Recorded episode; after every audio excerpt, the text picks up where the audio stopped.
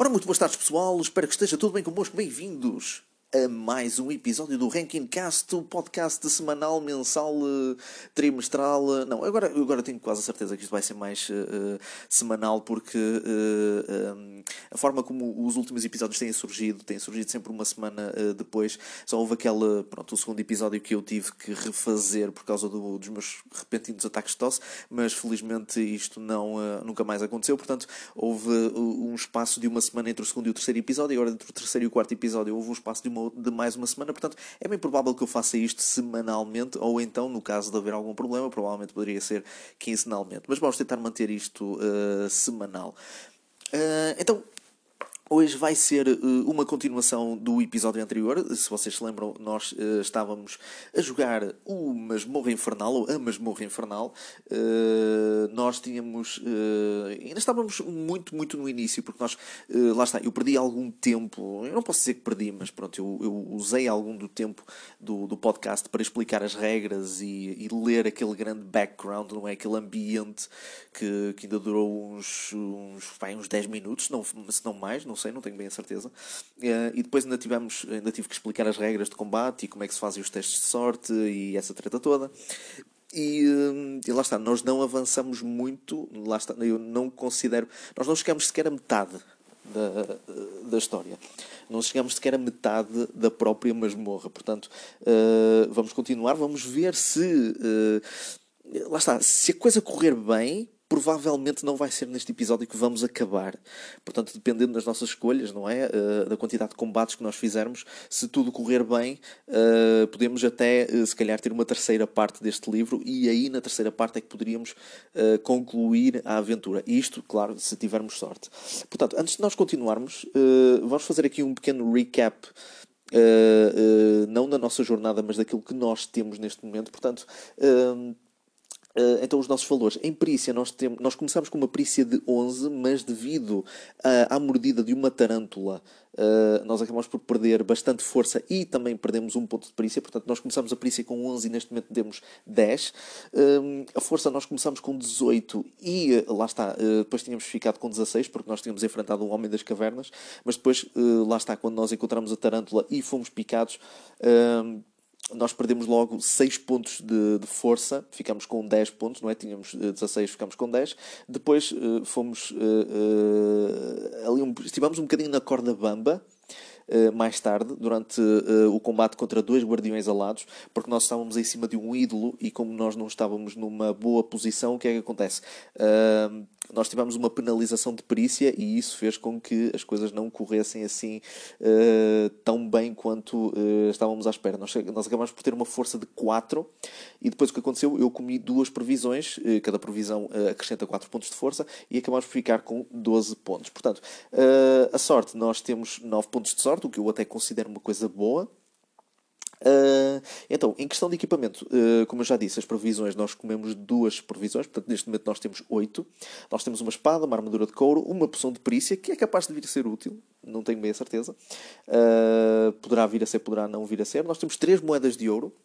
Uh, uma esmeralda, que é a esmeralda que nós tiramos do ídolo, e um anel de ouro, que é o anel que nós conseguimos na última sala por nós termos conseguido desvendar um enigma. Portanto, agora nós vamos para o número 12 e, uh, se vocês se recordam, nós íamos entrar numa uh, nova sala. Portanto, vamos agora continuar.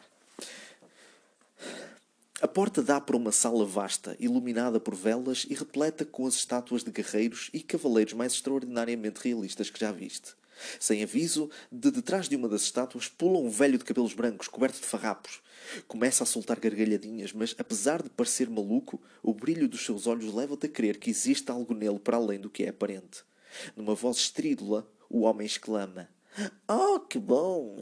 Outra rocha para o meu jardim. Estou muito contente por teres vindo juntar-te aos teus amigos. No entanto, sou uma pessoa justa e assim colocar-te-ei uma questão.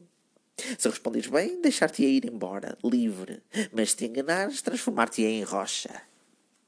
Eu sinto que eu estou a usar a mesma voz que eu usei no guia na, na no ambiente, mas uh, eu gosto de usar esta Eu gostei desta voz. Portanto, eu vou mantê-la para, este, para esta personagem. Ok, isto dito, o velho recomeça a rir, obviamente satisfeito com a, com a tua presença. Agora, qual será a tua atitude? Nós vamos aguardar que ele faça a pergunta, vamos atacá-lo com a espada ou vamos tentar escapulir correndo para a porta. Ok. Eu acho. Eu, lá está. Temos que aguardar que ele faça a pergunta, porque nós não sabemos. Eh, ele, ele está muito confiante. Uh, existem ali muitas estátuas e nós estamos a falar de um mundo de, de, de, magia.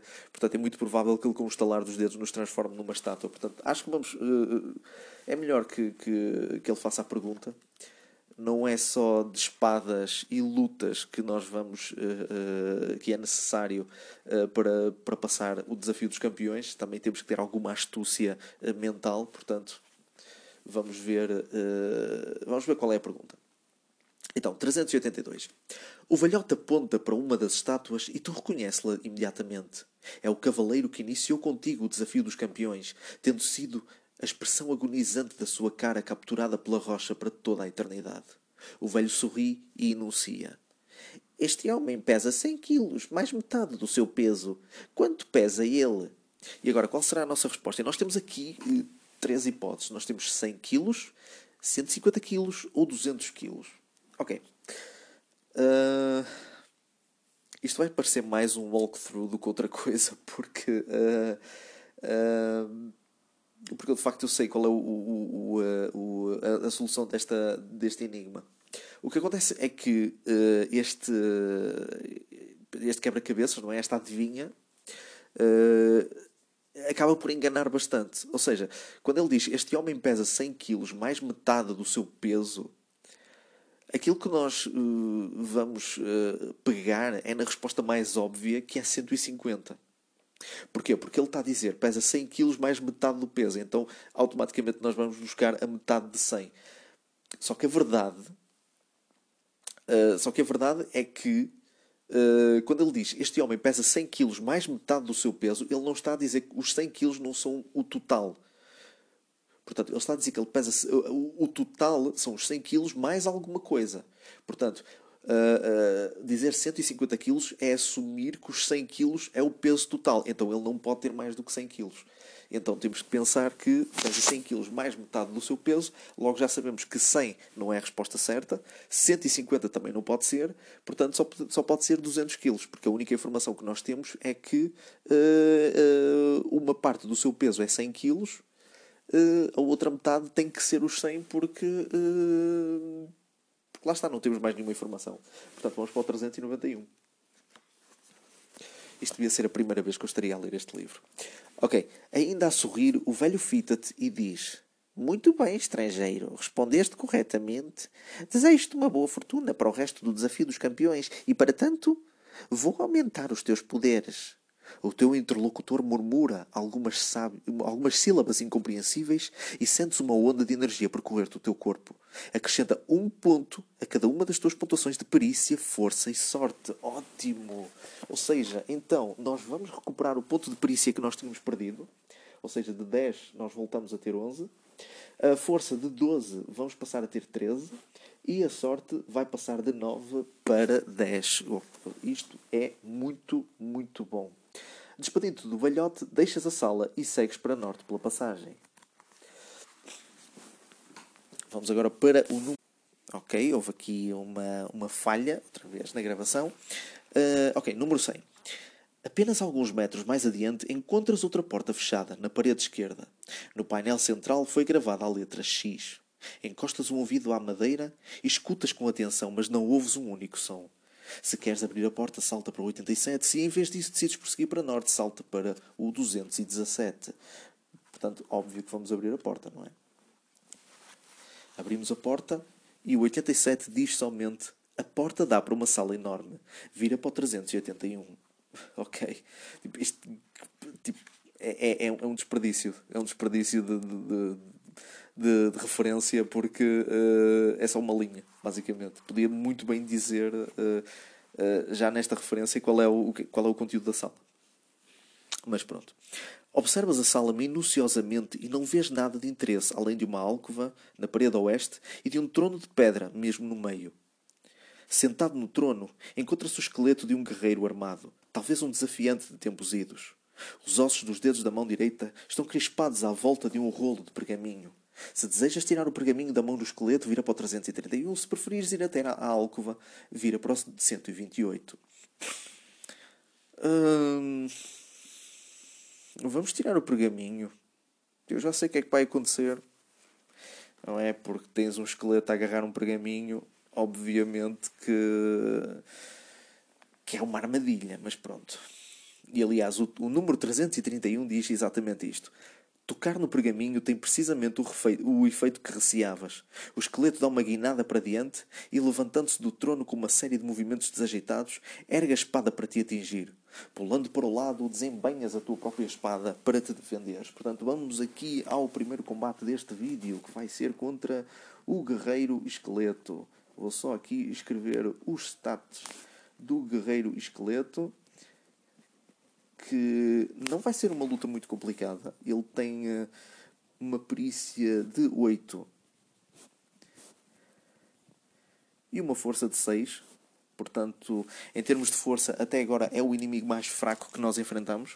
Uh, em termos de perícia, ele está uh, equilibrado com os anteriores. Portanto, vamos fazer aqui, uh, vamos fazer aqui este combate. Vamos tentar fazer com que isto seja o mais rápido possível. Ele é um esqueleto, não tem muita força, por isso. Ora bem, lançamos para nós 5 eh, e 4, 9, 9 mais 11 dá 20. Uh, a única maneira que ele tem de tirar, uh, de ficar. Ele, ele, o Guerreiro Esqueleto já não fica. Já não tem um poder de ataque maior. pode empatar se ele tirar um duplo 6. E não tirou. 2 mais 1 dá 3. Portanto, 3 mais 8, 11. Portanto, Ora, 6, 4. 4 pontos de força que ele tem. Vamos lançar então para nós. 6 e 5, 11. Nem vale a pena continuar. 11 e 11 são 22. Uh, excede o poder de ataque que o, que o Guerreiro Esqueleto alguma vez teria. Portanto, de 4 pontos de força vai passar para 2. Portanto, vamos voltar a lançar para nós. 2 e 2, 4. 4 mais 11, 15. Vamos agora lançar para o Guerreiro Esqueleto. Ora, 3 e 3, 6, 8, 9, 10, 11, 12, 13, 14. Teve menos poder de ataque do que nós, portanto, com esta nós vencemos o Guerreiro Esqueleto e vamos para o número 71.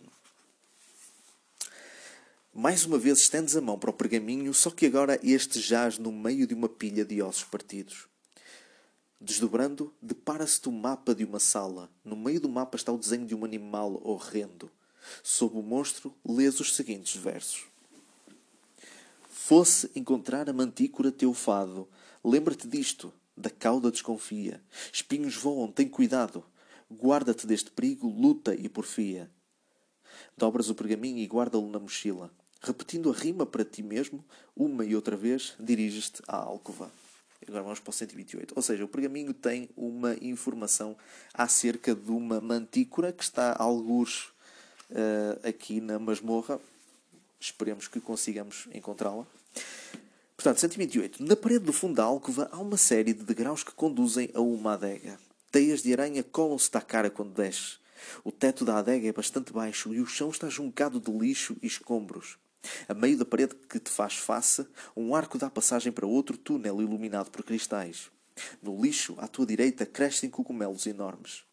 Se escolhes atravessar o arco, salta para o 35. Se vais antes parar um minuto e comer alguns cogumelos, salta para o 233. Meu, comer cogumelos é má ideia em qualquer história de, de aventura, ok?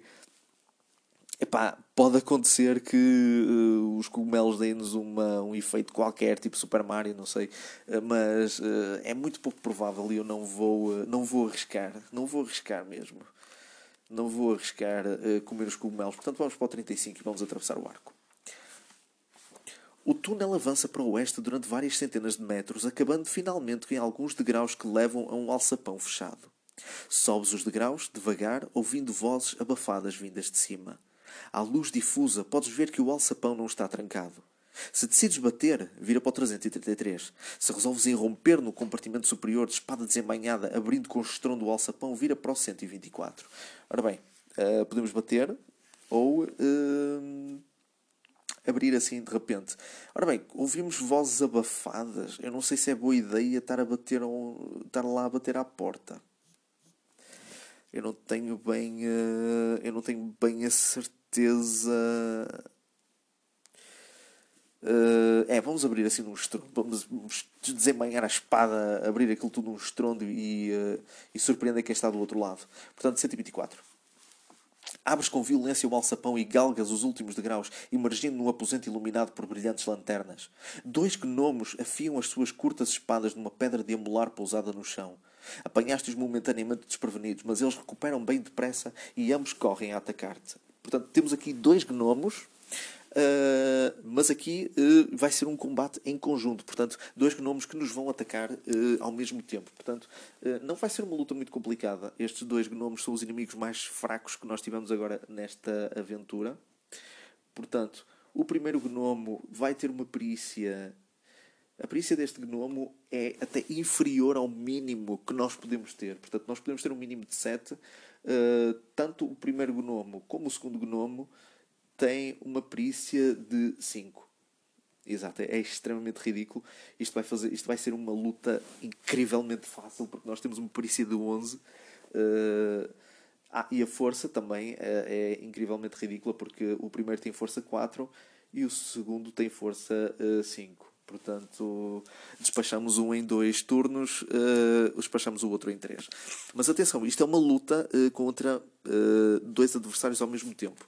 Portanto, as regras aqui dizem os dois atacar-te-ão juntos em todos os assaltos, mas deves escolher contra qual lutar.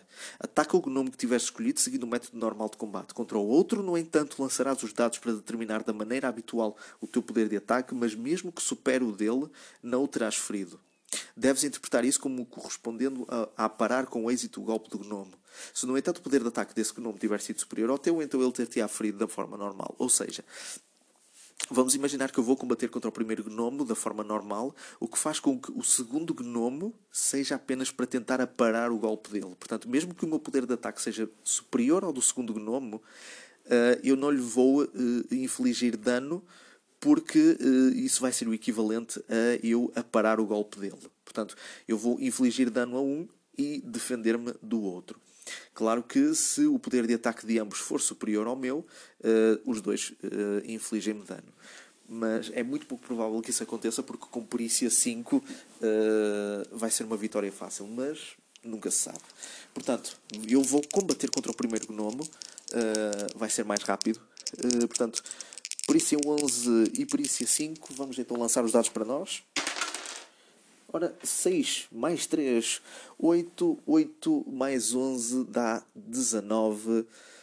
6 e 3, 9. Ai, 6 e 3, 8, que estupidez. 6 e 3, 9. 9 mais 11 dá 20. Uh, é, não vale a pena, porque com perícia 5 eles nunca conseguem atingir o 20, portanto de força 4 vai passar a força 2. Vamos fazer o combate agora com o segundo gnome para ver se uh, conseguimos desviar-nos do golpe dele ou se somos atingidos. Portanto, temos, ok, 5 e 5, 10, 10 mais 11 dá 21, ok. Nós conseguimos aparar o golpe dele. Vamos então para o próximo assalto. Ora, ih, Jesus, um duplo 6. Ok, não vale a pena continuar o gnomo está derrotado. Vamos agora passar para o outro gnomo. Atenção, eh, nós enfrentamos o primeiro gnomo, apesar de o termos derrotado, isto vai na mesma constituir como um combate contra duas personagens, contra dois adversários. Ou seja, o segundo gnomo vamos tentar aparar o golpe dele. Ok? Portanto, deu 5 mais 4, 9. 9 mais 11 dá 20. Eles não conseguem. Uh, uh, o segundo gnome não consegue atingir isto. Portanto, neste momento eu conseguia parar o golpe dele. Agora vamos combater normalmente com o segundo gnome. Portanto, vamos lançar outra vez os dados para mim. Deu 1 mais 3, deu 4. 4 mais 11 dá 15. Uh, a única forma que ele tem de uh, superar o meu 15 é se eu conseguir tirar um 11 para o segundo gnome. Ora, 5 e 4, 9 não chega. Portanto, de 5 vai passar para 3. Vamos então lançar os dados para mim outra vez. Ora, mais uma vez um 4. Uh, 4 mais 11, 15. E o, o segundo gnome também tira um 4, portanto, não chega sequer. Portanto, de 3 vai passar para 1. E agora vamos para, possivelmente, o último assalto. Ora, 4 e 2, 6, 6 mais 11 são 17. E agora para o segundo gnomo, lá está, deu um 5. 3 mais 2, 5, 5 e 5 são 10, portanto está abaixo da minha perícia, portanto nós ganhamos. Se venceres esta, esta batalha, vai para o 81. A única mobília do quarto dos gnomos consiste numa mesa, duas cadeiras e um armário. Há duas portas, ambas fechadas, uma na parede oeste, outra na parede norte. Qual é o teu passo seguinte? Ok, agora. Uh, nós temos aqui um armário uh, que nós podemos abrir, ou então nós podemos seguir pela porta oeste ou pela porta norte. E eu acho que vamos abrir o armário porque hum, é melhor, pode ter ali alguma coisa útil. Portanto, nós vamos para o 307. O armário contém um malho de madeira e 10 espigões de ferro. Colocas tudo na mochila enquanto pensas em qual das duas portas abrir. Portanto, nós temos aqui então um malho um malho de ferro e espigões. Não, o malho é de madeira. Ok. E os espigões de ferro e os espigões são de ferro e são 10.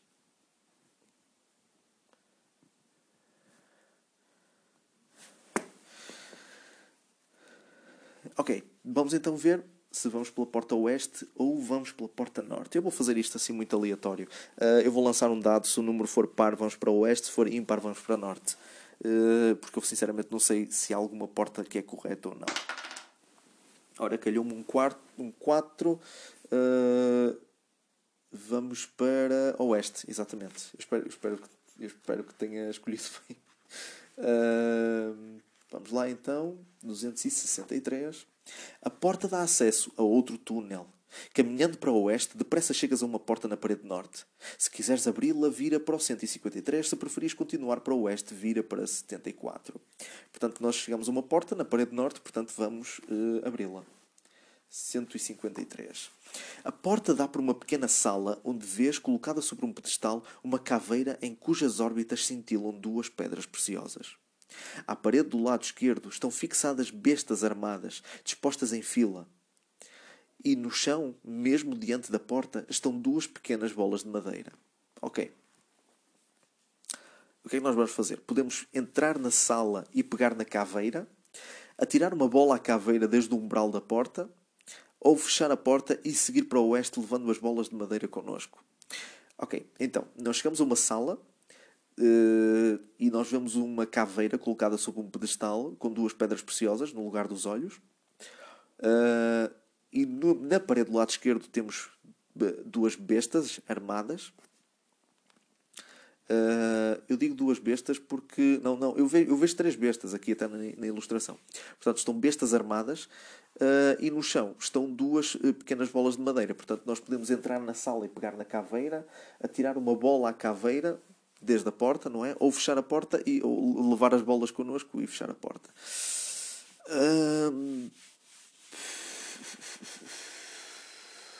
Isto é claramente uma armadilha, não é? Mas eu não sei se não seria uma, uma forma de nós pensarmos que é uma armadilha.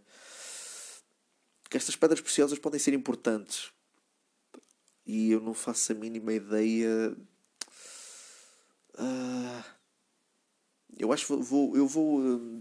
Eu vou tirar uma bola à caveira. Vou para o 371. Vou atirar uma bola à caveira e tentar ver se, se acerto. Ok, fazes pontaria e atiras a bola à caveira. Lança dois dados. Se o total obtido for igual ou inferior à tua pontuação de perícia, salta para o 273. Se for superior, salta para o 113. Ou seja, vamos fazer uma uh, rolagem de perícia. Ora, 6 e 5, 11! 11, 11 para uma perícia de 11. Portanto, foi igual à minha pontuação de perícia. Ai, Jesus, por pouco não conseguia. A bola de madeira acerta em cheio na caveira, derrubando-a do pedestal para o chão. Para tua grande surpresa, as bestas não libertam a sua carga mortífera. Cuidadosamente atravessas a sala e apanhas a caveira. Arrancas das órbitas as joias amareladas e verificas que ambas são topázios. Guardas as pedras na mochila e perguntas se esta sala não te reserva ainda nenhuma arma, alguma armadilha. Ok, uh, portanto vamos guardar aqui os topázios. Portanto, são dois topázios, então. Uh, e agora, será que esta sala tem alguma armadilha? Nós podemos uh, abaixar-nos, sair da sala a gatinhar segurando a caveira ou recoloco a caveira no pedestal antes de sair da sala. Hum. Que é que acontece se eu colocar a caveira sobre o pedestal? Epá, eu posso dar. Ai, eu lá que seja. Ok. Uh... 204. No topo do pedestal existe, disfarçada, uma placa sensível à pressão e assim que a caveira volta ao seu lugar sobre a placa, esta aciona o mecanismo. No instante seguinte, as bestas libertam uma rajada de, vi de virotes. Testa a tua sorte. Oh, que caraças. Ora bem, nós temos 10 pontos de sorte, portanto é provável que nós tenhamos sorte. Mas nunca se sabe, não é? Na rolagem anterior eu teria um 11, portanto se eu tirar um 11 significa que não temos sorte e as consequências podem ser desastrosas. Ora, 2 e 1, um, 3, portanto Uh, vamos reduzir, tivemos sorte, ok? Vamos reduzir aqui um ponto, de 10 vamos passar para 9 e vamos uh, ver o que é que acontece. 131. Os virotes cruzam a sala, passando por cima da tua cabeça e enterram-se na parede oposta. Felizmente ainda continuavas agachado. Agora que a armadilha foi desarmada, podes abandonar a sala pela mesma porta por onde entraste. Regressando ao túnel, encaminhas-te rumo a oeste. Vamos para o 74. O túnel vira à esquerda e entras numa espécie de galeria cujas paredes estão forradas com espelhos na extensão de uns 20 metros. Do lado direito vês um esqueleto que parece estar meio embebido em, em uh, estar meio embebido no espelho. Bruscamente emerge de um outro espelho uma criatura grotesca com quatro braços e quatro caras de bocas abertas a gritar. Este ser de pesadelo barra-te a passagem e agora avança para ti, devagar, com os quatro braços erguidos, ameaçadores.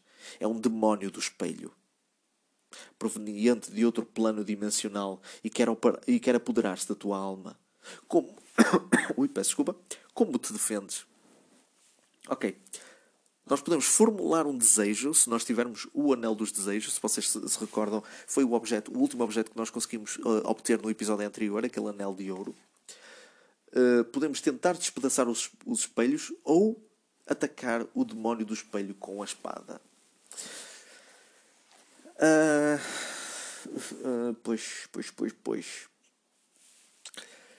Será que despedaçar os espelhos faz alguma coisa? Porque eu não sei se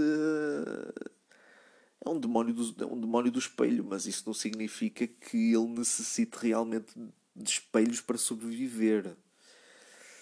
Se eu atacar o demónio com a espada, é que lá está, eu podia usar o, o anel, mas eu não sei se não vou, hei de precisar dele depois.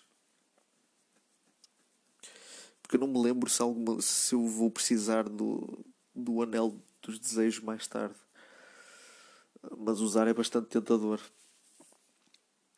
Eu vou dizer, eu se tivesse o anel dos desejos, eu usava mesmo o desejo para poder sair da masmorra vitorioso. Uh... Epá. Epá, que se lixe. Eu vou usar, eu vou usar o anel dos desejos. Epá, vou usar, pá, que se lixe. Eu não, eu não, não, não me lembro de mais nenhuma situação em que eu possa usar este. Uh, este anel, portanto. Vamos para o 265, vamos usar o anel. Esfregas o teu anel mágico e desejas que o demónio do espelho seja transportado de volta para o seu próprio mundo para nunca mais de lá sair. Ainda a avançar para ti, a criatura começa a tremeluzir e a tornar-se transparente. Momentos depois, desaparece por completo, deixando-te livre para prosseguires a tua aventura em direção a norte. Salta para o 122. Ok. Portanto, nós usamos o Anel dos Desejos e era só mesmo uma única, um único uso, portanto vou ter de, eh, já uh, risquei aqui o anel de ouro e agora vamos para o 122. Diante de ti estão dois lanços de degraus de pedra separados por uma balaustrada feita de caveiras uh, de rato. Podes subir pelo lance da esquerda ou pelo da direita. Ora bem, uh, são dois lances de escadas. Podemos ir pelo da esquerda ou pelo da direita. Eu vou pelo da esquerda. É, não vale a pena estarmos aqui a, a, fazer rolagens e. Ok. Uh, estudando cada passo, sobes a escada vagarosamente. Não tardas a chegar ao cimo sem sofrer qualquer percalço. Continuas pelo novo túnel. Vamos agora para o 277. Não aconteceu nada, não sei o que aconteceria se subíssemos ao outro, outro lanço. Portanto, vamos para o 277. O túnel descreve uma curva de 90 graus à direita e uma centena de metros mais adiante desdobra-se numa encruzilhada. Espreitando à tua esquerda, descortinas dois corpos caídos por terra. Resolves ir investigar. Segue para o 338. Ora, vamos cá ver aqui. Trata-se dos cadáveres de dois guardas orques. Pelo menos um dos teus rivais no desafio dos campeões ainda deve ir à tua frente. Revistas os corpos rapidamente, mas nada encontras a não ser um colar feito de dentes à volta do pescoço de um dos orques. Se queres passar a usar o colar, salta para o 20, 123. Se vais seguir para norte sem o colar, salta para o 282. Ora bem, nós no episódio anterior eh, não pusemos um colar eh, de caveiras de rato que o Homem das Cavernas tinha. Portanto, eu não sei se é boa ideia eh, colocar um colar feito de dentes. Eu sei que eu se calhar não devia arriscar nestas coisas, mas eu acho que vou arriscar. Portanto, vamos para o 123 e eu espero que isto não seja um game over. Uh... Oh, o colar é um amuleto de poder. Acrescenta um ponto à tua perícia e um ponto à tua força e, e dirige-te para norte prosseguindo a tua busca. Ora bem, uh... Eu não vou acrescentar um ponto de perícia, porquê? Porque nós já estamos na nossa perícia máxima. Temos 11 de perícia, essa é a nossa perícia máxima, portanto vamos mantê-la. Mas a pontuação de força está nos 13 e o máximo é 18, portanto neste momento vou passar para 14. E agora vamos prosseguir a nossa busca. 282.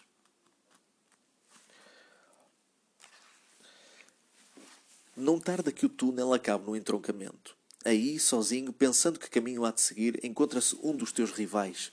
É um dos bárbaros. Chamas por ele, mas a princípio o bárbaro não responde. Limita-se a fitar-te friamente, as suas mãos segurando com firmeza o machado de guerra. Aproximas-te dele e perguntas-lhe em que direção segue. Ele rosna a sua resposta. Vai para o oeste, e se tu quiseres podes ir com ele. Se aceitares dirigir-te para o oeste com o bárbaro, salta para o 22. Se preferires declinar a sua oferta e avançar sozinho para leste, salta para o 388.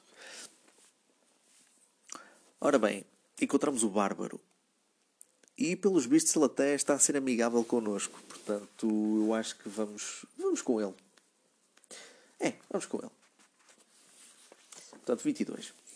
Apesar de vocês se sentirem pouco à vontade na companhia um do outro, sabendo que só pode haver um vencedor no desafio dos campeões, ambos estão contentes por partilhar as vantagens de uma aliança temporária.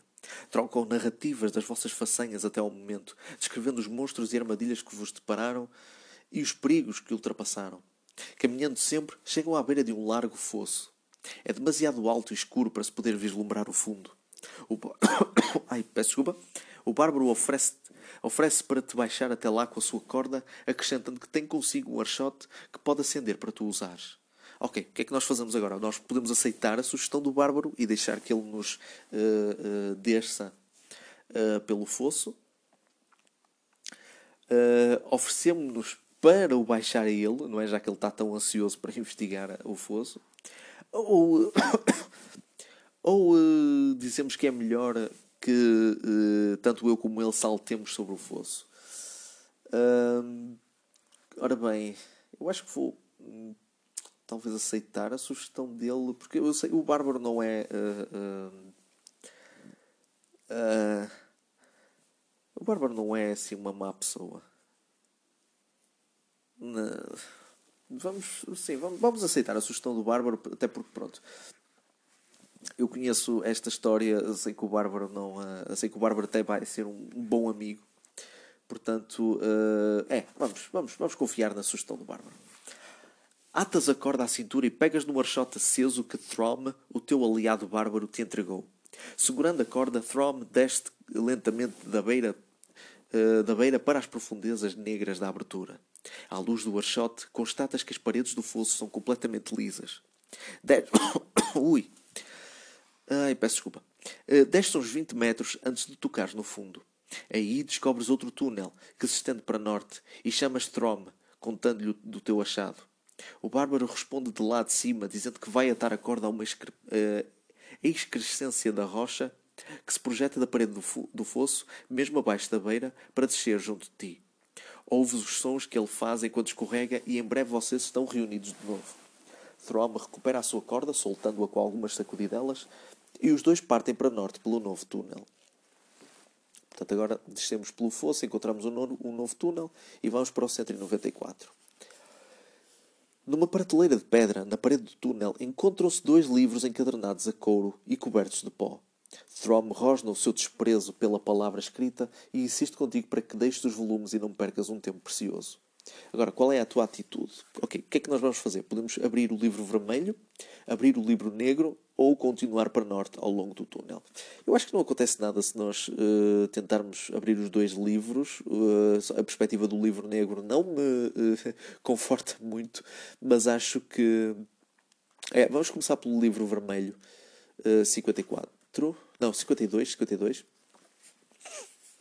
Mal abres o livro, este começa a desintegrar-se. As páginas transformam-se em pó nas tuas mãos. Ainda assim consegues salvar alguns fragmentos e consegues ler o texto manuscrito. Aparentemente, o livro trata de monstros, e à medida que decifras os pedaços que se sobraram, descobres que contém a, descrição de uma besta chamada Fera de Sangue. Segundo o texto, é um ser horrendo, inchado, de pele dura e iriçada de espinhos, e um rosto coberto de pústulas que rebentam para revelar informações cutâneas muito semelhantes a olhos. Esta... Ui, peço desculpa. Esta característica serve para ocultar a única fraqueza da fera de sangue, os seus olhos verdadeiros. Normalmente, as feras de sangue habitam lagoas de um limo fétido que liberta gás venenoso. Esse gás é tão forte que pode facilmente fazer um homem perder a consciência. A fera de sangue, apesar de ser demasiado gorda para cissar para fora da sua lagoa de limo, tem uma língua longa e traiçoeira com que enlaça as suas vítimas antes de as arrastar para a lagoa. Mergulhadas no limo pútrido, as carnes da vítima entram em decomposição e a fera de sangue alimenta-se delas. Descreves a Throma grotesca fera de sangue, mas o bárbaro limita-se a encolher os ombros e a dizer-te para te despachares. Se ainda não fizeste, podes abrir o livro negro ou poderás acompanhar Throm para norte. Uh, vamos abrir o livro negro. Por acaso temos aqui uma boa informação acerca da Fera de Sangue, que é provável que nós encontremos na nossa aventura. Uh, e assim, se encontrarmos, nós sabemos logo aqui uh, o ponto fraco da, da fera de sangue, não é? Que são as formações cutâneas, que são os olhos verdadeiros desse, dessa criatura. Portanto, vamos agora abrir o, o livro negro. 138. As páginas do livro estão coladas umas às outras, mas alguém cortou no meio delas um buraco com o tamanho apenas suficiente para guardar um frasco rolhado que contém um líquido cristalino. Mostras o recipiente a Throm e este ergue uma mão indicando claramente que não deseja nem que estejas próximo dele enquanto tiveres aquela coisa contigo. A sua desconfiança de tudo o que é desconhecido torna-se por, uh, torna-se por demais evidente. E agora o que é que nós fazemos? Nós podemos beber o líquido, esfregar o líquido nas feridas ou abandonar o livro e o frasco e continuar para norte com o Throm. Existe uma opção de abrir o livro vermelho, mas, é, mas nós já o fizemos. Alguma coisa eu quero fazer com o líquido. Agora não sei se é boa ideia beber o líquido ou esfregá-lo nas feridas. Uh, eu, eu, Não é boa ideia beber uma coisa que nós não conhecemos, não é? Mas. Uh, que se lixe, meu. 397. Vamos beber o líquido. 397. O líquido é uma poção mágica que te permite irá detectar armadilhas. Acrescenta dois pontos de sorte. Uou! Portanto, de 9 passamos para 11. De, voltamos a ter a sorte uh, uh, total. Portanto, nós temos. Uh, vou acrescentar aqui. posso acrescentar aqui na parte do equipamento, não é? A poção de detectar, detectar armadilhas. Detectar armadilhas. Uh, e agora nós podemos uh, continuar uh, para norte na companhia de Throm, 369. O túnel vira abruptamente para a direita, estendendo-se em direção a leste até onde a vista alcança. Throm estaca e ordena-te que pares também. Move a cabeça de um lado para o outro, devagar, escutando. Ouço passos que vêm pelo túnel, direitos a nós, sussurrou Bárbaro. Empunha a tua espada. Vocês agacham-se, escondidos nas sombras, e fizeram no mesmo tempo, pois no momento seguinte descortinas a silhueta de dois gigantescos humanoides armados que se aproximam. Throm endireita-se num pulo e arremete contra eles, soltando um arrepiante grito de guerra. À vossa frente encontram-se dois trolls das cavernas, seres que se assemelham a homens grosseiramente moldados em barro. Throm ataca o primeiro com o seu machado de guerra e tu corres em seu auxílio e investes contra o segundo troll das cavernas. Ok, nós estamos a 40 minutos de, do podcast. Eu acho que uh, não vale a pena estarmos aqui a estender muito mais. Nós podemos fazer deste combate uma espécie de boss uh, desta, desta secção. Uh, até porque o Troll das Cavernas tem uma perícia de 10 e força 11, portanto vai ser um inimigo forte. E, e, nós podemos fazer isso como uma espécie de um boss. E, e se conseguirmos derrotar o Troll, nós ficamos por aqui. Se nós não conseguirmos, ficamos por aqui à mesma. ok? Portanto, vamos ver aqui o Troll das Cavernas, que tem uma perícia de 10 e uma força de 11.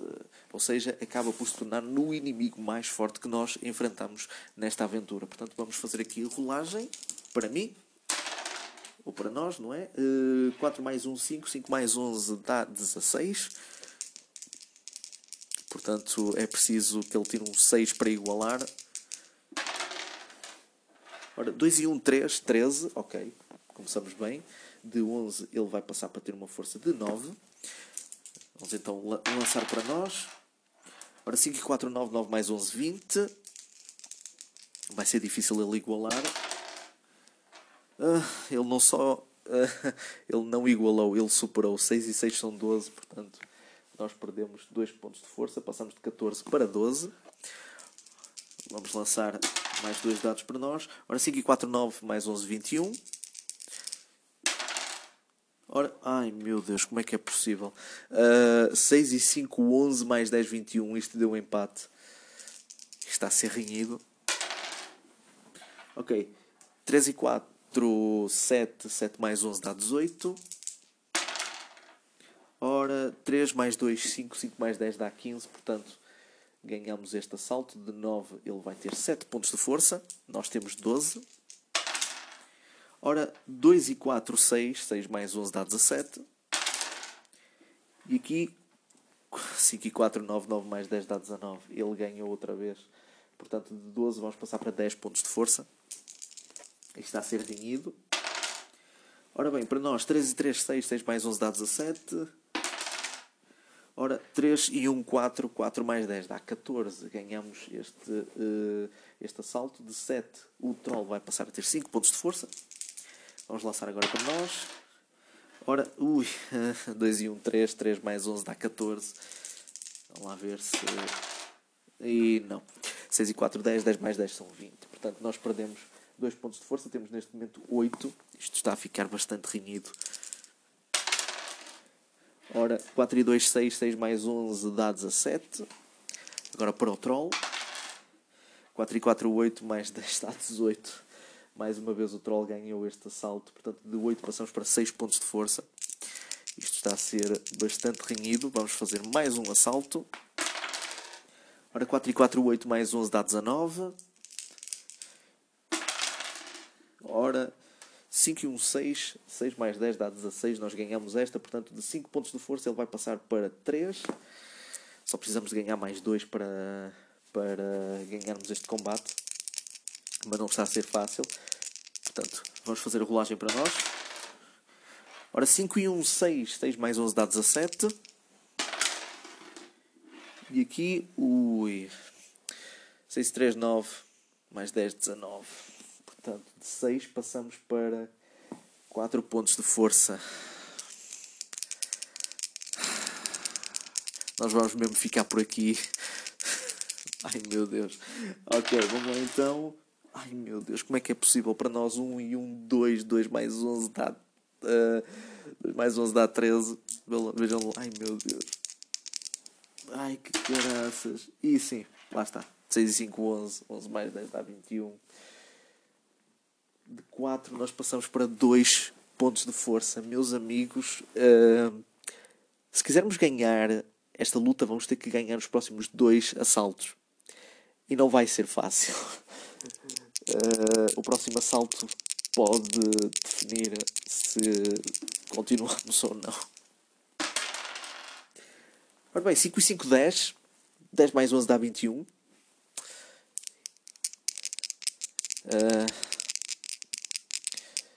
vamos lá ver.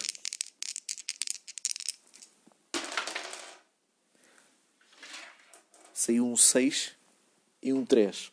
Dá 9. 9 mais 10 uh, dá 19. E ganhamos este assalto.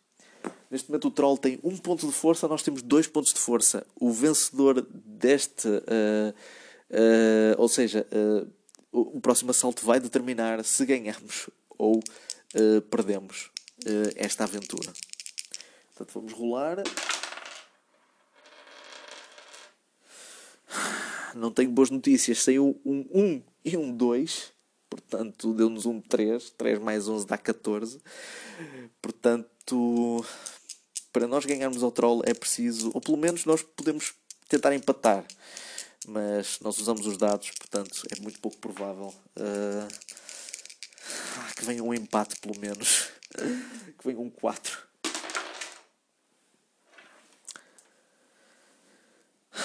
Saiu um 5 e um 3. 5 e 3 dá 8. 8 mais 10 dá 18. E é com grande pesar que eu digo que nós perdemos esta luta. A nossa pontuação de força está a zero e a nossa aventura na masmorra infernal terminou aqui. Bem,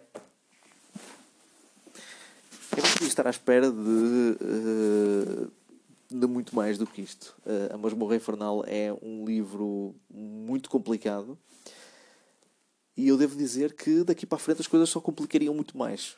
Uh, nós iríamos ter, uh, uh, nós iríamos chegar a um mestre do desafio e, e os mestres do desafio apresentam desafios bastante complicados. por isso, se nós não perdêssemos aqui, o mais certo era perdermos um pouco mais à frente. Portanto, só, só tentar passar o primeiro mestre do desafio era complicado. Portanto, lá está. Nós não chegamos sequer a meio da masmorra infernal. Uh, foi uma aventura interessante, mas, mas lá está. Não deu para conhecer uh, assim muito mais do Throm, uh, que é uma personagem interessante. O que é que eu posso dizer? Perdemos. Portanto, lá está. Este foi o, o, pronto, foi a conclusão da masmorra infernal. Eu não sei se sei de sei de voltar a trazer este livro. Muito provavelmente não. Se calhar no próximo episódio poderei trazer outro. Não sei. Uh, ou poderia falar de outro assunto. Eu estou a pensar, se calhar, numa, em trazer a sequela da Masmorra Infernal, que é conhecida como O Desafio dos Campeões. Uh, apesar de ser uma sequela, a personagem, ou não é, o protagonista não é o mesmo, portanto, nós interpretamos outra personagem. portanto, é provável que é provável que eu traga esse livro.